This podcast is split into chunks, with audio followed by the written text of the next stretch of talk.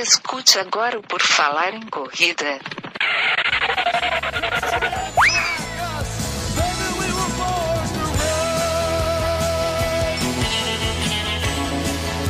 Are you ready to run?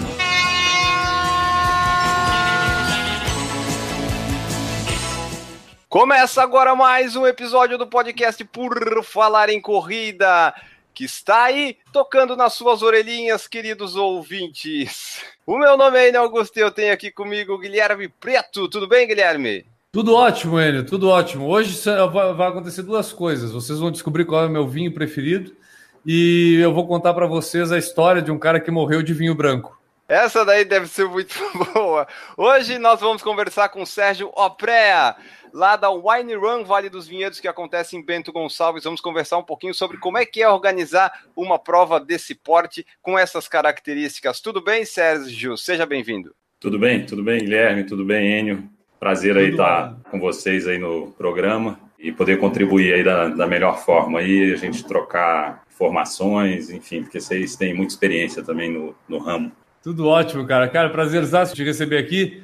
Mas eu vou dar uma chance pro Enio falar de novo teu nome, porque ele deu um Sérgio. É Sérgio Oprea, né? É, não, mas não, o problema não é nem o sobrenome, o problema é o nome, tu deu? Parecia eu falando de Santa Catarina no primeiro episódio. Tudo bem, Sérgio? Ah, é que às vezes, às vezes o S não sai, o S não vai.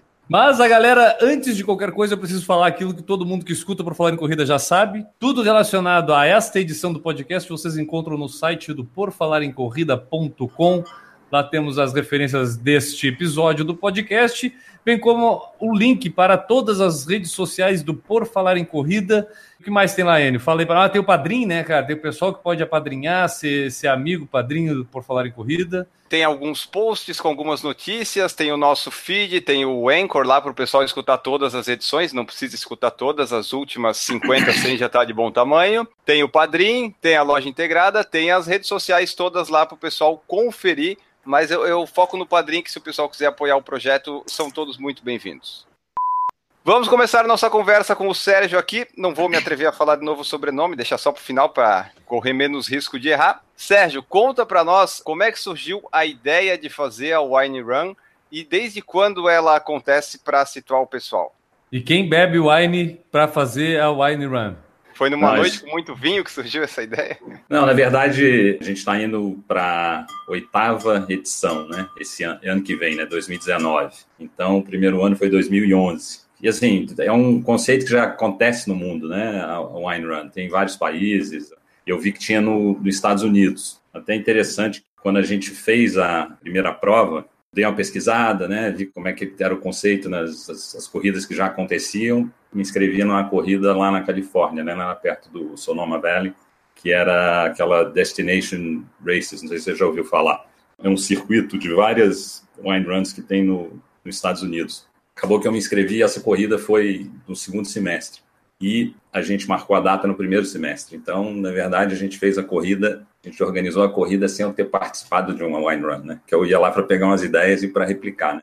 Acabou que a gente fez primeiro em Bento Gonçalves, principal região de vinícolas no Brasil, que tinha que ser lá, né? Porque eles sempre buscam regiões de, de vinícolas, né? No, no, mundo, né? Onde eles organizam.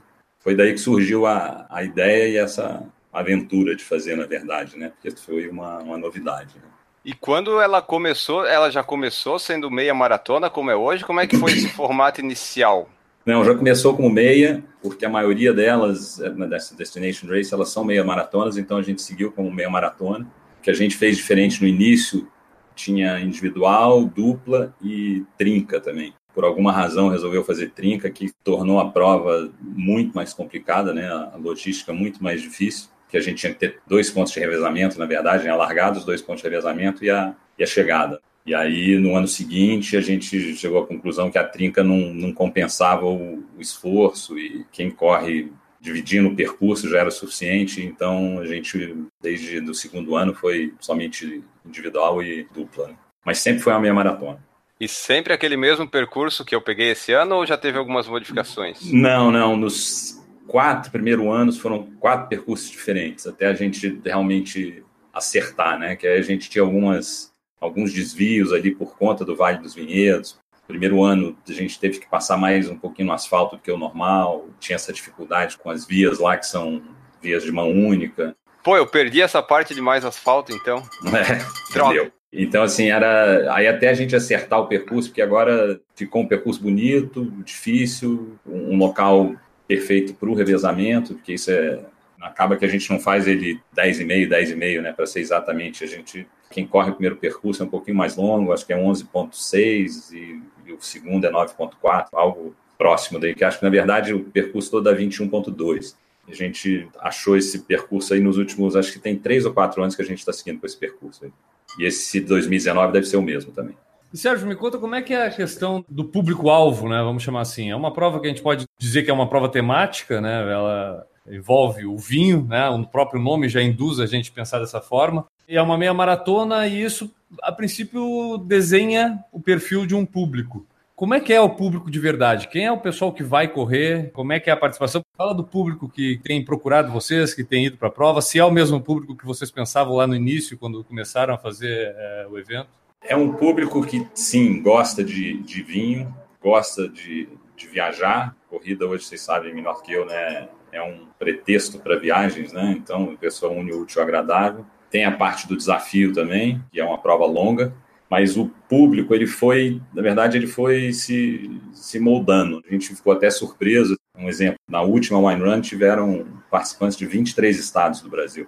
É algo surpreendente, porque Bento Gonçalves, como vocês falaram no início, é lá no, na ponta do Brasil, né, no, no extremo sul. Né? Então, e esse ano teve a greve ainda, né? Teve a greve também. É, mas assim, as inscrições vieram antes da greve. Então o público hoje é formado assim, a gente percebe que tem muito mais duplas principalmente duplas mistas, que virou um destino onde, onde as pessoas vão acompanhadas, aproveitam o final de semana para curtir, às vezes um corre e o outro não corre. A corrida vira desculpa nesse tipo de caso, né? É. Né, a dupla, vamos fazer uma dupla, vamos. É. Aí depois é que não, decide tipo de vira. que vai fazer é. lá. Mas aí vira um, é, assim, tem muita gente que não corre, às vezes leva a família, e a gente está até pensando esse ano de 2019 fazer até uma, uma caminhada estamos estudando a possibilidade até para quem não corre e vai acompanhando, né? Porque aí a pessoa pode se inscrever igual, recebe um número, se sente parte do, do evento, né? Aí seria uma caminhada ali do segundo trecho até a chegada. Porque o que acontece muito é as pessoas não participarem, né? O parceiro corre o outro fica assim, assim olhando, se sente um pouco fora da festa. Faz parte da festa igual, mas é. Então a gente está pensando uma maneira de envolver a todos, né? O vinho é liberado para esse pessoal todo? Não, não. Ele não, é ah, um. Esse é o problema você compra com antecedência, mas acaba todo mundo degustando ali na hora, são taças de, de espumante, porque você pode comprar na hora e o pessoal acaba um tomando da taça do outro, né? Porque é servido somente espumante na arena de chegada. Enio conta como é que foi um pouco da experiência dele. E claro. esteve lá e pelo que já descreveu o Sérgio, é bem o típico do perfil do pessoal que foi para lá nessa época. Eu sou um contumaz bebedor de vinho, né? Toda noite, como o Guilherme falou, eu abro aqui uma ou duas garrafas, mas a, a prova, a, o Sérgio falou do percurso, ele é muito difícil, porque tu começa, quem larga no primeiro trecho já pega uma descida de uns 4 quilômetros, só desce. E é estrada de chão. Então você tem, as, se você não souber descer, você pode ter uns problemas na, nas pernas, no joelho e pode cair ou pode correr muito rápido também, caso você tenha certa habilidade. Depois que tu desce 4, tu sobe uns 4, 5 sem parar. É uma subida que quase ninguém consegue fazer correndo. Aí o segundo trecho já é um pouquinho mais, digamos, com altos e baixos, mas sem estar tá nessa sequência toda. Eu fiz o segundo trecho em 2018. Em 2019, vamos ver se eu vou fazer o primeiro ou o segundo, porque eu não gostei muito do primeiro, pelo que eu vi mas é um percurso bem difícil, só que é muito legal a, a recompensa no final. Tem o vinho, tem o espumante, tem essas ah, coisas todas, mas tem muita comida. E o bom é que tu tocou o foda-se na tua dupla, né? Tipo, eu escolho o que vai ser melhor para mim e foda-se a dupla, foi isso? Por aí, porque assim, a, a, dupla ela tem que largar bem, tem que ir antes, e no caso a Andressa, ela, ela é mais rápida que eu, tem que ir lá aproveitar as descidas, né? Vamos ver ainda isso. Em 2018, eu vi os resultados no site de 2017 e pensei assim, pô, uma meia maratona abaixo de duas horas. A gente consegue fazer, não? A gente vai conseguir ficar no top 5 disso aqui, ganhar até troféu. Aí chegou na hora de correr, eu vi, não é bem assim. Tu faz um quilômetro a sete subindo, o outro a cinco descendo. E daí no final a gente terminou a prova com 2 horas e 10. Eu assim, puxa, 2 horas e 10 na minha primeira projeção seria algo inimaginável, mas depois que eu vi o que era o percurso, eu fiquei bem contente da gente ter feito em 2 horas e 11. Mas quando chega lá, compensa. É muito interessante porque, além de toda a bebida, tem muita comida. No vídeo que eu fiz da Wine Run, o pessoal pode conferir lá. Aliás, Sérgio, só fala para nós desse pós-prova, como é que vocês pensaram e chegaram nele? Porque assim, tem brownie que não acaba mais, tem cachorro quente, tem macarrão, tem pipoca, tem polenta, tem sagu, tem um monte de coisa lá para comer. E tem o pessoal, parece que é da região mesmo, aquilo ali vocês contratam atores ou são pessoas mesmo que vão lá, staffs que gostam que vão lá? A ideia, assim, como, como a gente sabe que tem bebida envolvida, a ideia era ser farto de comida mesmo e de hidratação que tem água, tem também o suco de uva, tem sempre um isotônico e o espumante. Então, além de ser uma prova dura, o pessoal chega com fome, a gente explora também a, muito a culinária ali da região, né? Como você falou, tem polenta, tem grossa, tem, tem, sagu, tem iogurte lá da Casa da Ovelha, tem as massas que são tradicionais ali com os molhos, elas são servidas quentinhas. Então, assim, a ideia é farto mesmo e, assim, quem participa da prova também tem tudo sem custo nenhum, né? Já está embutido na inscrição e as pessoas que entram na arena, algum acompanhante, aí eles pagam uma taxa para estarem lá dentro e eles podem comer e beber. E diferente da prova dessa que eu fui nos Estados Unidos, quando você chegava, tinha comida, mas era toda vendida. Tinha que comprar ali na hora, tinha fruta. E o próprio espumante ou vinho, você degustava bem pouquinho. Eles serviam assim, você tinha que comprar taça antecipada também, mas era degustação mínima. Né? Eu acho que a gente foi feliz nesse, nessa escolha desse pós-prova, porque acaba, a gente coloca música, esse ano a gente quer ter um DJ realmente, DJ de verdade,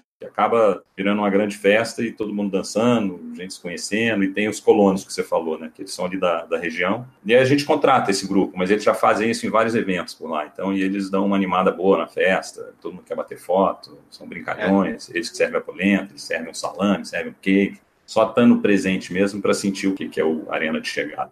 Qual é a variedade do vinho da espumante que o pessoal pode consumir lá na, no pós-prova? É, na verdade, assim, é, são os parceiros que apoiam a prova. Então, geralmente, tem sempre umas 5, 6 vinícolas. Na verdade, a gente serve só espumante, a gente não serve vinho. A gente serve vinho ali na, na entrega de kit. E os espumantes que são vendidos no. Até porque o espumante é mais fresco, você serve ele gelado, né? Então, para tomar um vinho ali num pós-prova, fica. não combina muito, né? Eu não combinar disso. Então, assim, tem a Miolo, sempre parceira, Casa Valduga, Pisato, Aurora, uma única ah, já entrou. E aí outros que acabam entrando. Aí a gente está fechando agora os de 2019, mas tem uns que são cativos já e já são parceiros desde o início.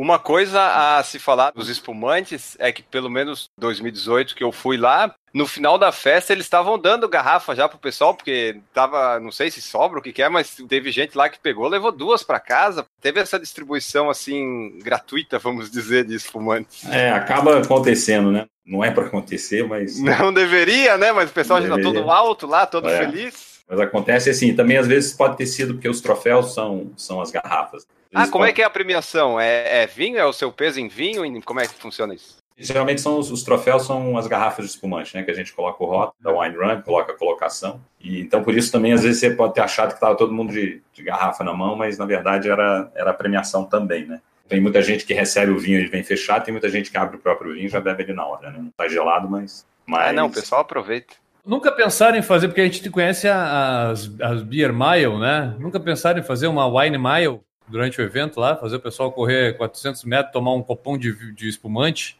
Hein? É uma ideia, hein? É, é uma ideia, é uma Até ideia. porque a chegada é num campo, né? Num campo de futebol, lá dá para fazer. Dá para fazer, dá para fazer ali no, chegando, né? Pertinho, né? Porque tem muitas que tem essa parte de beber durante o percurso e a gente acha que isso pode não cair bem para algumas pessoas, e, enfim, não é uma coisa que todo mundo está acostumado, e depois dá algum problema e sobra na conta do, é, naquele percurso é. pode realmente cair. Não, não, não no, no percurso da prova nós não pensamos, pensamos ali no campinho de futebol mesmo, que ele falou. É. mais seguro para todo mundo fazer é, isso. É. Mas vamos deixar como indispensável, né? A lixeirinha, o saquinho plástico, porque vai rolar o zugo, porque é. a cervejinha dela é já que tocamos no vinho, né, fala para nós desse pré-prova, o que envolve ali, porque a prova, o pessoal que não sabe, ou a gente não mencionou, acho, ela acontece sempre no sábado de manhã, essa wine run. Então é na sexta noite tem tipo um jantar de massas com vários tipos de massas e também vinho, né? Conta aí para nós esse pré aí como é que é. É, tem a entrega de kits que a gente começa à tarde, aí faz uma pequena feira ali com coisas típicas, comida, bebida, aí tem umas. Cada, esse ano a, feira vai crescendo cada vez mais, cada vez a gente tem mais participantes, que é legal, e vira um atrativo aí para o participante. Aí tem o jantar de massas no próprio hotel, que é o Downlander, né, que é o hotel oficial, é opcional, compra ali na hora, compra antecipado com o hotel. A gente faz questão de fazer a prova no sábado para a pessoa poder curtir o final de semana, né? Que aí ela se recuperar no domingo. Né? E aí pode sair sábado à noite sem ter aquela preocupação de dormir cedo para acordar domingo e correr. Que aquela região ali é muito rica, né? Em restaurantes, tem várias vinícolas que Verdade. tem restaurante que faz jantares harmonizados, que é uma ali é uma, uma Europa, né? Na verdade, aquela cidade é muito bonita, o vale é muito bonito, vale a pena conhecer. Por isso a gente faz a prova no sábado para a pessoa poder não só curtir o sábado à noite, mas também agendar algumas visitas no domingo pela manhã, né, para visitar algumas vinícolas. O ideal, pessoa podendo, é ir embora na segunda-feira. O aeroporto de Porto Alegre é um pouquinho distante, né, uns, mais ou menos uns 110 quilômetros, então é mais ou menos umas duas horas de viagem de carro, então dependendo do horário do voo, o domingo fica um pouco comprometido. Tem o aeroporto de Caxias, que é mais próximo, aí é uns 45 quilômetros, mas Caxias também não tem voo, é mais limitado em número de voos, né, outras partes do Brasil. Então, assim, a recomendação é podendo voltar na segunda é o ideal, porque aí você curte o final de semana completo. Corre, sai sábado à noite, visita as vinícolas no domingo, então dá para fazer um programa completo. A largada acontece naquela pracinha ali perto do da Londres, que ali é meio que o centro de Bento Gonçalves, né? É, na verdade ali é o ponto de, da largada dos ônibus, né? Porque os ônibus, a gente tem uma frota de ônibus que leva o atleta tanto para ponto de largada como ponto de revezamento, se ele vai correr o segundo trecho. Na verdade, a gente faz questão de levar o atleta no ônibus justamente para ele não ir dirigindo, depois se for beber, para ele ter que voltar dirigindo, porque os ônibus ficam na própria arena de chegada para trazer o atleta de volta para o hotel. Essa parte também é um pouco, assim, gera uma certa confusão, a gente explica, explica, explica, é bem sinalizado, mas sempre, porque quem vai correr o primeiro trecho e vai correr o trecho único, tem que pegar o, o ônibus que vai para a largada. Quem for correr só o segundo trecho tem que esperar um pouco e pegar os ônibus que vão para o ponto de revezamento. Então, muitas vezes chega na largada ali, tem sempre uns 20 que vão correr. Ah, eu vi isso no meu ônibus. O cara é. que estava no meu, que eu ia pro revezamento, ele tinha que ter largado. Daí ele parou numa parte da estrada ali e foi meio que olhando no GPS para ir correndo até a largada, que era ah. mais uns 5 quilômetros, para daí largar. O pessoal não é. se liga nos negócios. É. A gente sempre deixa um ônibus ali, a gente não divulga, obviamente, mas tem sempre um ônibus que fica ali Tu tá não. divulgando agora, tu, é. é, mas assim, é um, é, é, um aviso amigo, né? Porque quem esquece não faz de propósito. O ideal é seja ir para o local certo. Porque sempre ficam ali 10, 15, 20, que, putz, você tem que estar no revezamento. Aí a gente espera todo mundo largar, esse ônibus vai e leva essas pessoas, esses atletas, para o ponto de revezamento. E dá tempo para eles chegarem. Por isso que a gente coloca a, a largada também um pouquinho mais tarde, não é aquela largada às 7 da manhã. A ideia é começar sempre 8 e meia ou 9, por conta dos ônibus, né? Porque até se levar todo mundo, os ônibus vão saindo, até todo mundo chegar. E é bom por causa do inverno, né? Essa época é para ser frio lá em Bento Gonçalves, né? É, é, é bom largar as nove daí. É, é, é melhor. Assim, esse ano vai ser um pouquinho antes. A gente sempre faz final de maio e agora vai ser dia 4 de maio. Então, é, gente... por que que mudou?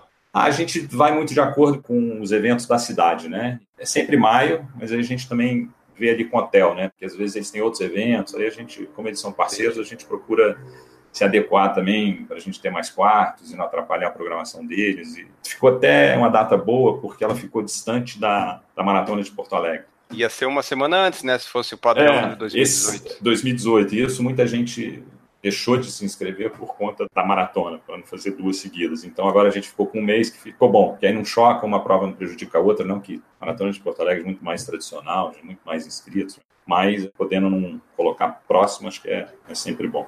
Eu falei um pouco ali da minha participação, do percurso. Eu queria que tu comentasse, Sérgio, é, o percurso, como é que ele é, a altimetria dele, porque ele não é um percurso fácil. Só fala para nós um pouquinho dele aí. Na verdade, é a ideia foi sempre correr o máximo de quilômetros possível na serra, né? Na serra, perto das vinícolas, que esse que é, um, é o charme né, da prova e as pessoas vão lá para correr nesse local, né? A gente criou esse percurso que é um vale, o vale tem subida e descida, então tem umas subidas que são principalmente no primeiro trecho, é bem dura, tem uma subida lá de quase 4, 5 quilômetros. Tem pontos ali que você não consegue correr, você tem que andar. Eu entrevistei um cara que estava fazendo a primeira meia dele na Wine Run. Eu pensei, esse cara é doido. É.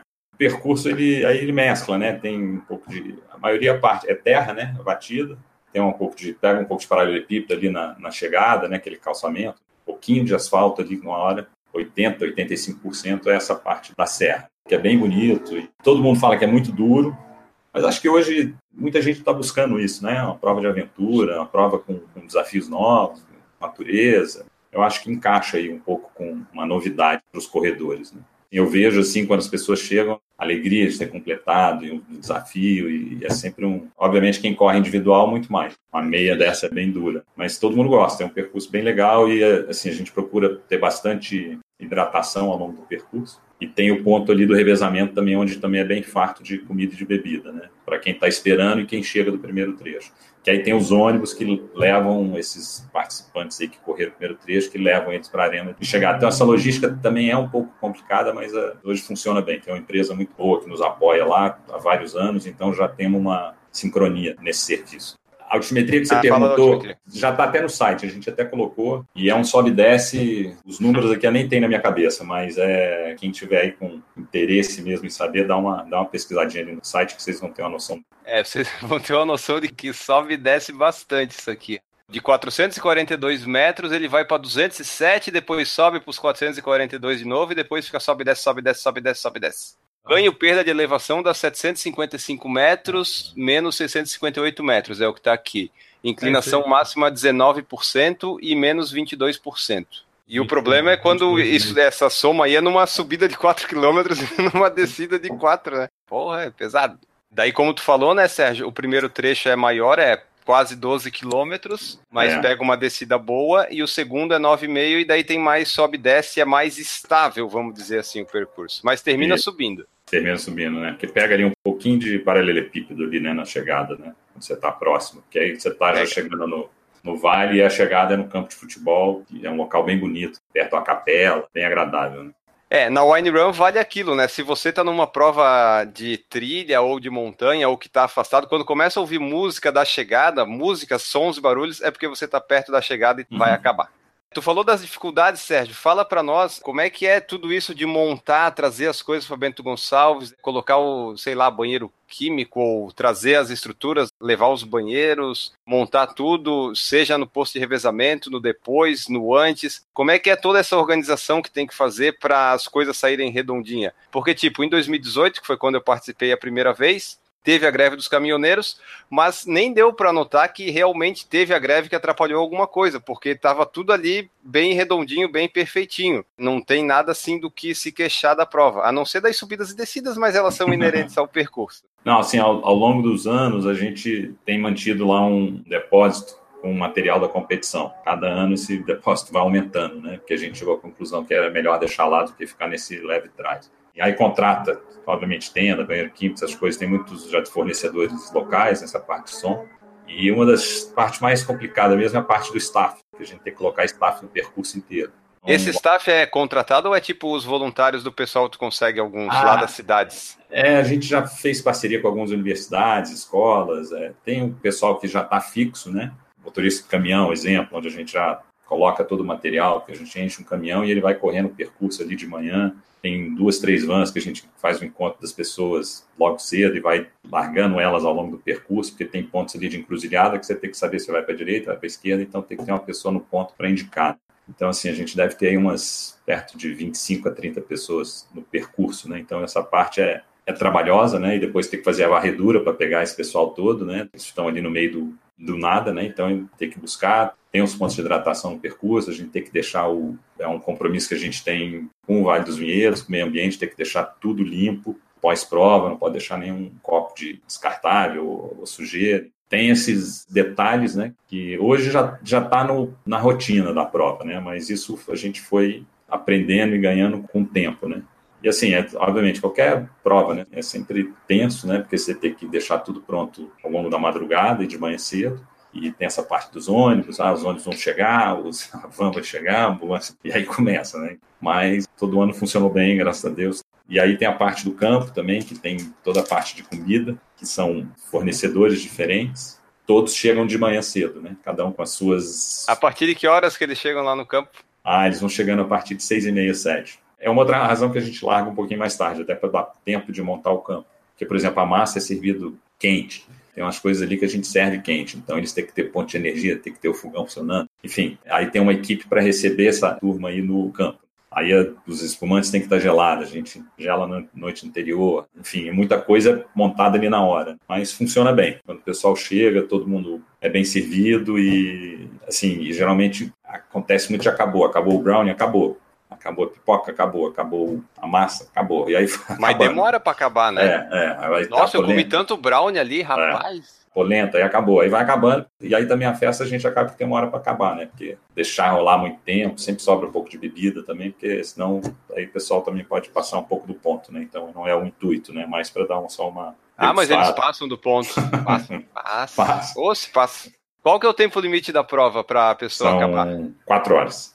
Quatro horas. larga às nove, então Quer pelo dizer- menos até uma hora tá ali. Ah, mas se não fizer uma meia em três horas e trinta, por favor, né? Mas tem gente que anda muito. né? E aí a gente tem também uma equipe de, de moto local que a gente contrata também para estar acompanhando o percurso. Tem o, o Ney, que é o, desde o primeiro ano, sempre foi o mesmo diretor do percurso, então ele acompanha. Então, assim, muitas das funções são pessoas que estão acompanhando aí desde o primeiro ano. Então, isso ajuda muito, né? Dá uma segurança para a organização e também para os participantes pessoal das ambulâncias, aí corpo de bombeiro, a gente faz contato, tem hospital local, ponto de saúde, então tá todo mundo avisado, polícia rodoviária, então todos esses, esses órgãos aí, eles estão sabendo, né, da, da prova, qualquer problema aí a gente sempre conta com o apoio deles. né.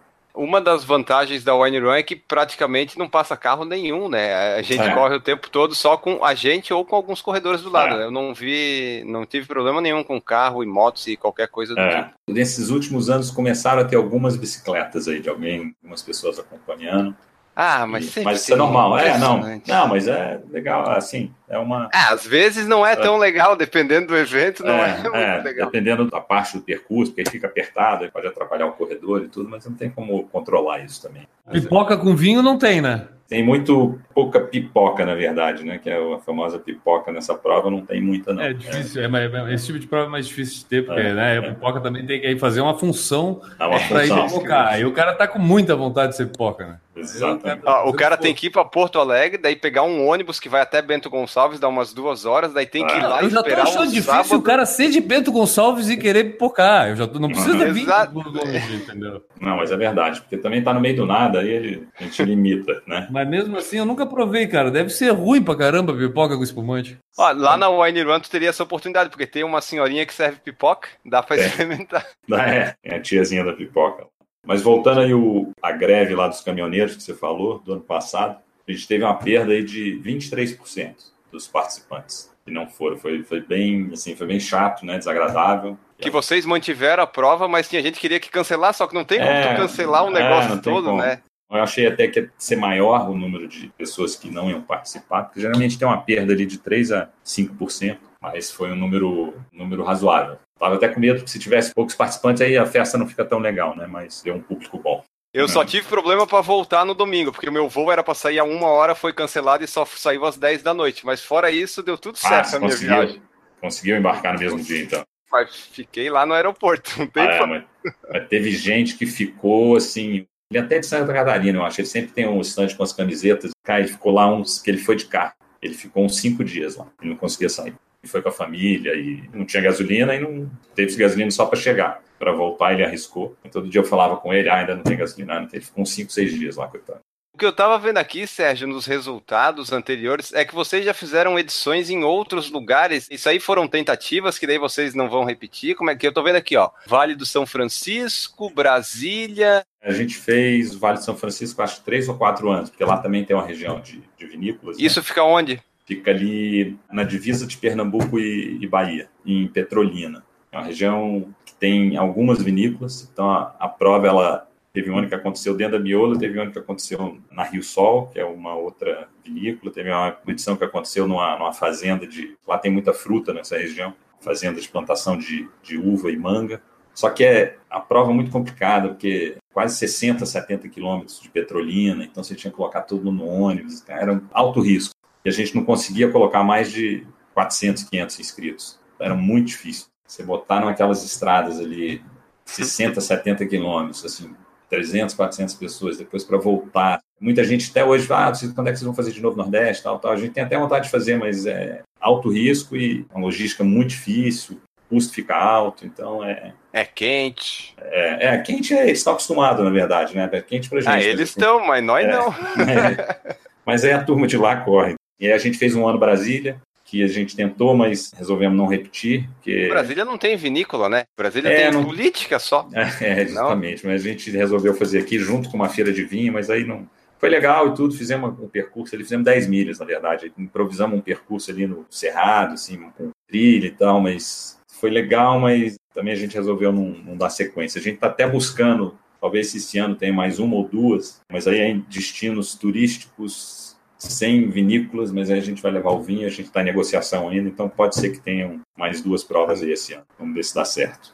Fora do país, não pensaram? Oi? Uruguai, Argentina? Não, a gente até conversou com o pessoal de Portugal uma vez. Um amigo que foi para lá, que ele também trabalhava nesse mesmo ramo, está morando lá ainda e fez umas pesquisas e tal, porque já existe no Portugal. Mas aí também complicou um pouco a parte técnica, enfim, aquela coisa, sempre precisa de patrocinador, né? E era uma, um risco. E ficamos só por aqui mesmo. Nós temos aqui no ao vivo o Jones Maicon, que é lá de Caxias do Sul. Falou que a última subida Caxias. da Wine Run é para deixar saudade. Participei da primeira edição em trio. E ele falou que tem quase certeza que em 2017 a última subida teve uns 200 metros a mais. O pessoal traumatiza com a subida ali. Ó. Traumatiza, é. Mas é história para contar depois. Né? E o Robson Wellington Bandeira falou: quanta fartura! Ainda irei fazer essa prova, mas primeiro vou iniciar nos 21 em 2019 e depois, com o corpo acostumado, vou com certeza. O legal da Wine Run é que ele pode ir fazer em dupla, né? É, tem essa, é, essa vantagem aí. Eu até recomendo o pessoal que gosta mais da festa, da bebida e tal, fazer o primeiro, porque daí você acaba e você já vai direto lá. Quando a sua dupla chegar, você já pode estar tá bêbado, pode estar tá já em como alcoólico, se quiser, né? Se assim desejar. Já pode curtir tudo. Enquanto seu companheiro tá lá sofrendo, subindo, e não chega e não chega. Ah, uma pergunta que me mandaram aqui era assim: qual vinho que não tem álcool? O suco de uva. É, o suco de uva. Boa, Guilherme. Ou é. a resposta que eles colocaram: o vinho de codorna.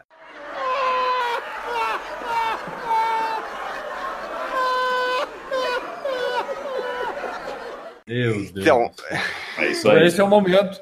Esse é o momento de eu contar aquela história do cara. Vai lá, emenda, emenda. Esse é o momento. Dá pra te salvar, né? Dá uma salvada nele. Mas vamos lá. Sabe o cara que correu de vinho branco, né? O cara tava atravessando a rua, veio o carro azul, ele desviou, mas atrás o vinho branco pegou ele.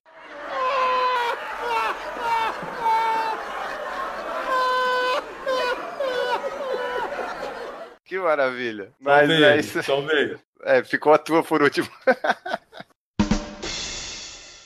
Bom, pessoal, essa foi a nossa conversa com o Sérgio Oprea. Se você gostou desse episódio, você manda aí o seu feedback, o que, que você achou. Se você ficou com vontade de ir na Wine Run, eu recomendo muito. No post dessa edição no site vai estar os links da Wine Run, vai estar o vídeo que a gente fez ano passado, vai estar tudo lá para você conferir. Antes da gente ir embora, falar do padrim.com.br barra por falar em corrida, você pode apoiar aqui o nosso projeto, se assim desejar, se assim quiser, a partir de um real. Feita essa divulgação, agora sim podemos nos despedir do Sérgio. Sérgio, deixa para nós aí a tua mensagem final, o teu tchau, e também convidar o pessoal que quiser ir para o Wine Run, ou convocar né, os nossos ouvintes. Fala aí onde é que eles podem achar o Wine Run nas redes sociais, como é que pode fazer, se as inscrições já estão abertas e tudo mais. Primeiro, agradecer aí você por falar em correr e o Guilherme também pelo espaço, pelo bate-papo, entendeu? Sempre agradável. As inscrições da Wine Run, a gente começou semana passada, aí tem o site né, do winerun.com.br, tem Instagram também.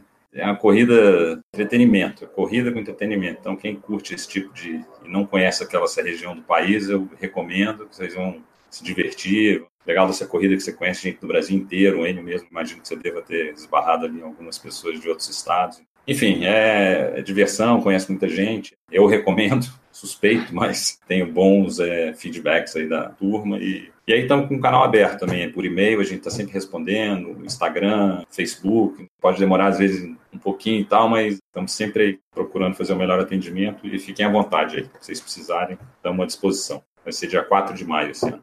Maravilha! Dia 4 de maio, Bento Gonçalves, Wine Run. Se você tiver oportunidade, vá que vale a pena. Guilherme Preto, muito obrigado pela sua presença. Vamos embora. Antes eu vou abrir um espumante. e um vinho. Bora lá beber um espumante. E nós ficamos por aqui, voltamos no próximo episódio. Um grande abraço para todos vocês e tchau.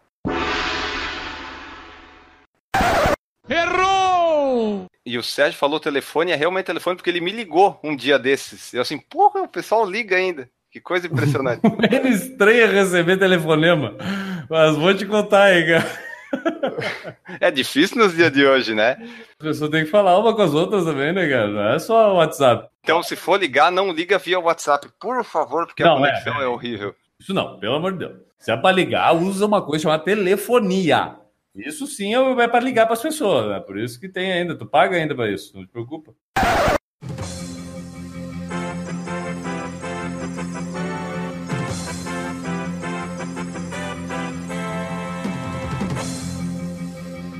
Estamos aqui ainda para comunicar vocês de uma pequena mudança, alteração que vai acontecer a partir de 2019 aqui no Por Falar em Corrida. Exatamente, né? Teremos uma mudança drástica, É, o que nunca mais será como antigamente. como antes. Então, Enio Augusto, quer, quer que eu diga ou tu diz? Como é que eu vou falar pro pessoal para tirar esse suspense deles? Ah, cara, é- às vezes é melhor ser direto. É tipo dizer assim, ó, a pessoa faleceu. Então tá, Aí vamos pronto, falar para eles. O depois- Cícero não continua no Grêmio em 2019. Foi isso que a gente descobriu hoje. Então Ah, era essa bom. notícia que a gente ia dar para vocês. Bom, mas fora Bom. isso, né, cara, também não teremos Guilherme Preto no Por Falar em Corrida mais. Olha só que coisa legal. Exatamente. É a partir de isso aí, 2019. Apenas Enio Augusto neste meio de canal de comunicação com vocês aqui. Vamos explicar para o pessoal aí, né? A gente vem eh, ao, ao longo desses seis anos, né, fazendo muita coisa junto. Só que seis anos são seis anos e as coisas evolu evoluem, evoluem. E nós não somos fora deste universo e por isso evoluímos também. Então muitas coisas mudaram, tanto na minha vida, eu não era pai, né, cara? Era uma, tinha um monte de coisa diferente e mudou muito na minha vida. Passei por depressão, fui pai, fiz cirurgia de joelho e o Raiko Parta, todo nesse período de Fez seis uma anos. maratona muito bem.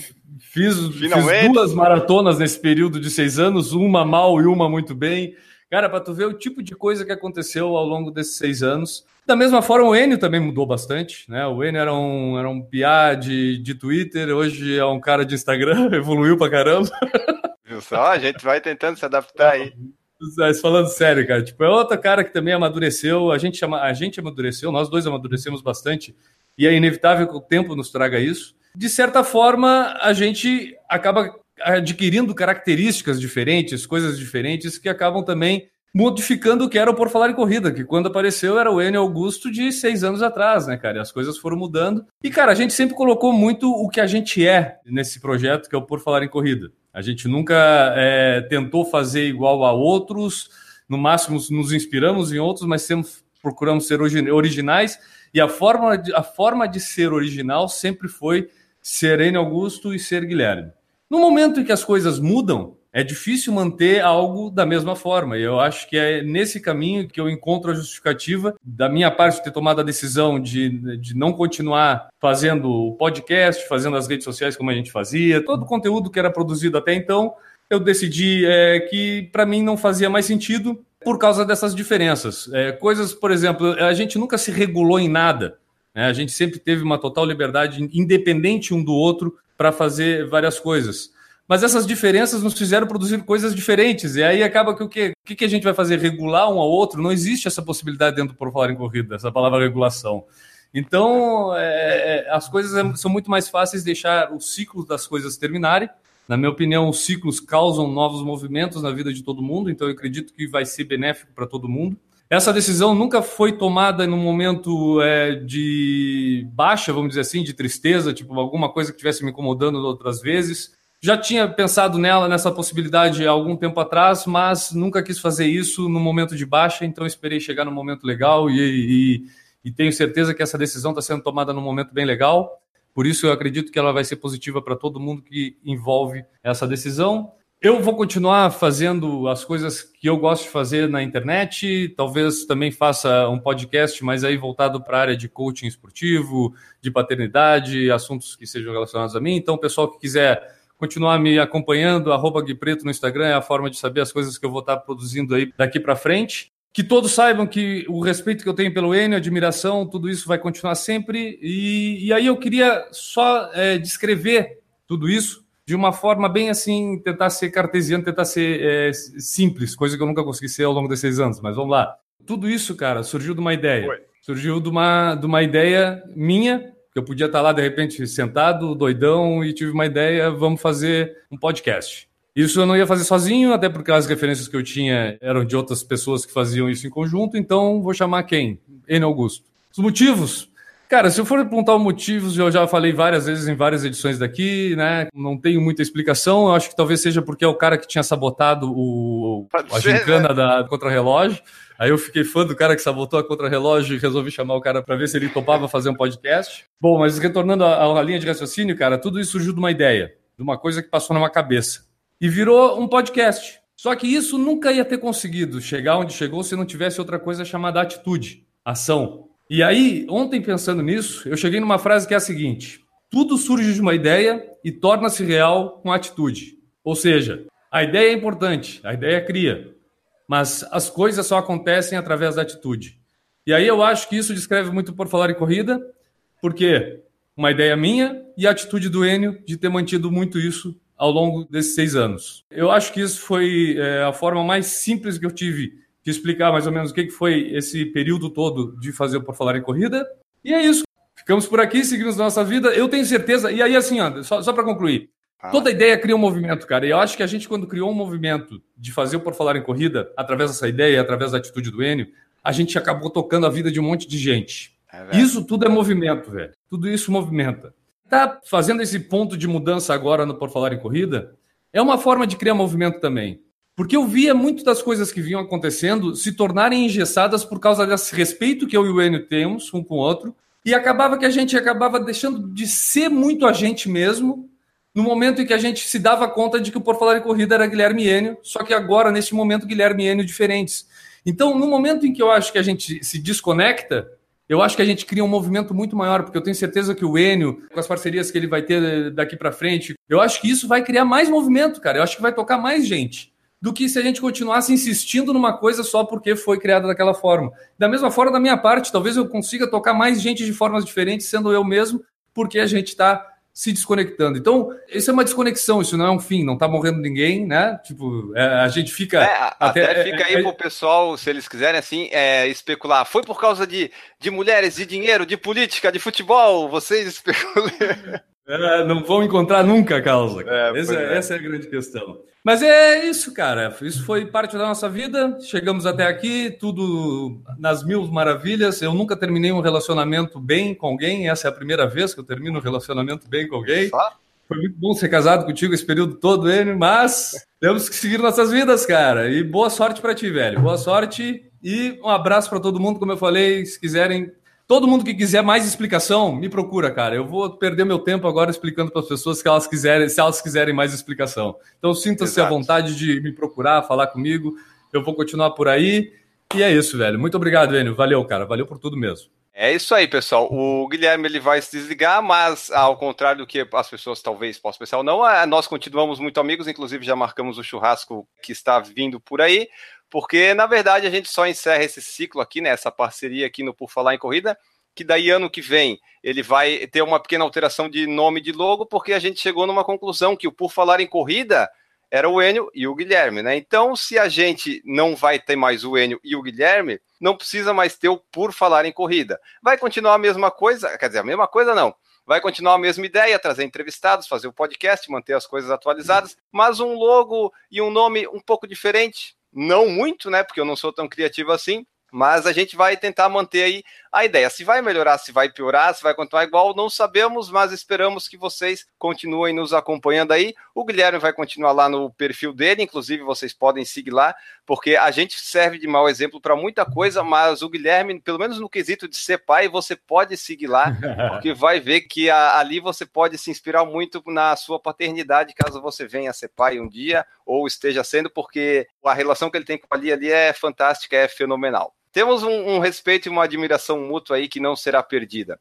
O nome eu, eu vou, o nome vocês vão descobrir depois que eu vou mudando aos poucos, eu não vou falar agora. Deixem em suspense mas a partir do ano que vem, provavelmente, dos próximos podcasts, já vai ser modificado. Então, nesse formato que ele acontece há seis anos, basicamente, o Por Falar em Corrida não mais existirá. Você que está ouvindo no podcast já descobriu, porque já chegou até aqui, a gente viu que tinha que dar uma satisfação para o pessoal, né? Nós tomamos a decisão e tal e coisa, mas quem mais importa, que são os ouvintes telespectadores que nos ajudaram a chegar até aqui, muitos deles viraram amigos, então era muito necessário dar essa satisfação. Inclusive, Pô, pessoal... cara, não, não, querendo te interromper a última vez, Enio. Poxa, tudo bem, vai. Pô, cara, tu falou aí, incrível a amizade que a gente criou com várias pessoas ao longo desse tempo. Muito obrigado pela amizade de todo mundo, de todo mundo mesmo, porque vocês motivaram muito a gente ao longo desse tempo e isso a gente não pode deixar em branco. Então eu também quero agradecer essa galera aí. Pode seguir agora aí. Eu não podia deixar de te interromper uma última vez. Não, tudo bem, tudo bem, tudo bem. Eu nem lembro mais o que, que eu tava falando. É isso aí, pessoal. Damos aí a satisfação para vocês e nós estamos aí. Eu vou estar no perfil do Por Falar em Corrida e também aí no perfil pessoal, Guilherme lá no arroba Preto, vocês podem nos procurar. Que nós só não vamos estar juntos no podcast aqui na mídia social, mas no resto das coisas a gente aí tá aí porque a gente não desfez amizade ou não estamos brigados ou não uhum. estamos nos matando aí, né? Foi uma coisa bem amigável, bem tranquila. Eu diria que necessária. Foi uma coisa necessária. Os dois, é. a gente conseguir evoluir na vida e eu acho que vai fazer bem para caralho para um monte de gente essa história.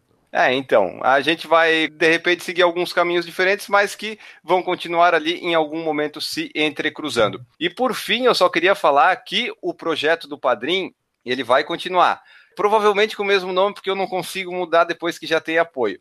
Mas para vocês que estão ouvindo, que antes apoiaram, achavam que era legal daquele jeito, e se achar que daí não é mais tão, digamos, justo ou não é mais o que você pensou, você tem todo o direito de parar de apoiar ou não, mas continuaremos aqui levando esse projetinho, fazendo podcast, fazendo as coisas no YouTube e Instagram e tudo mais. Era mais ou menos esse o nosso recado nessa última live de 2018.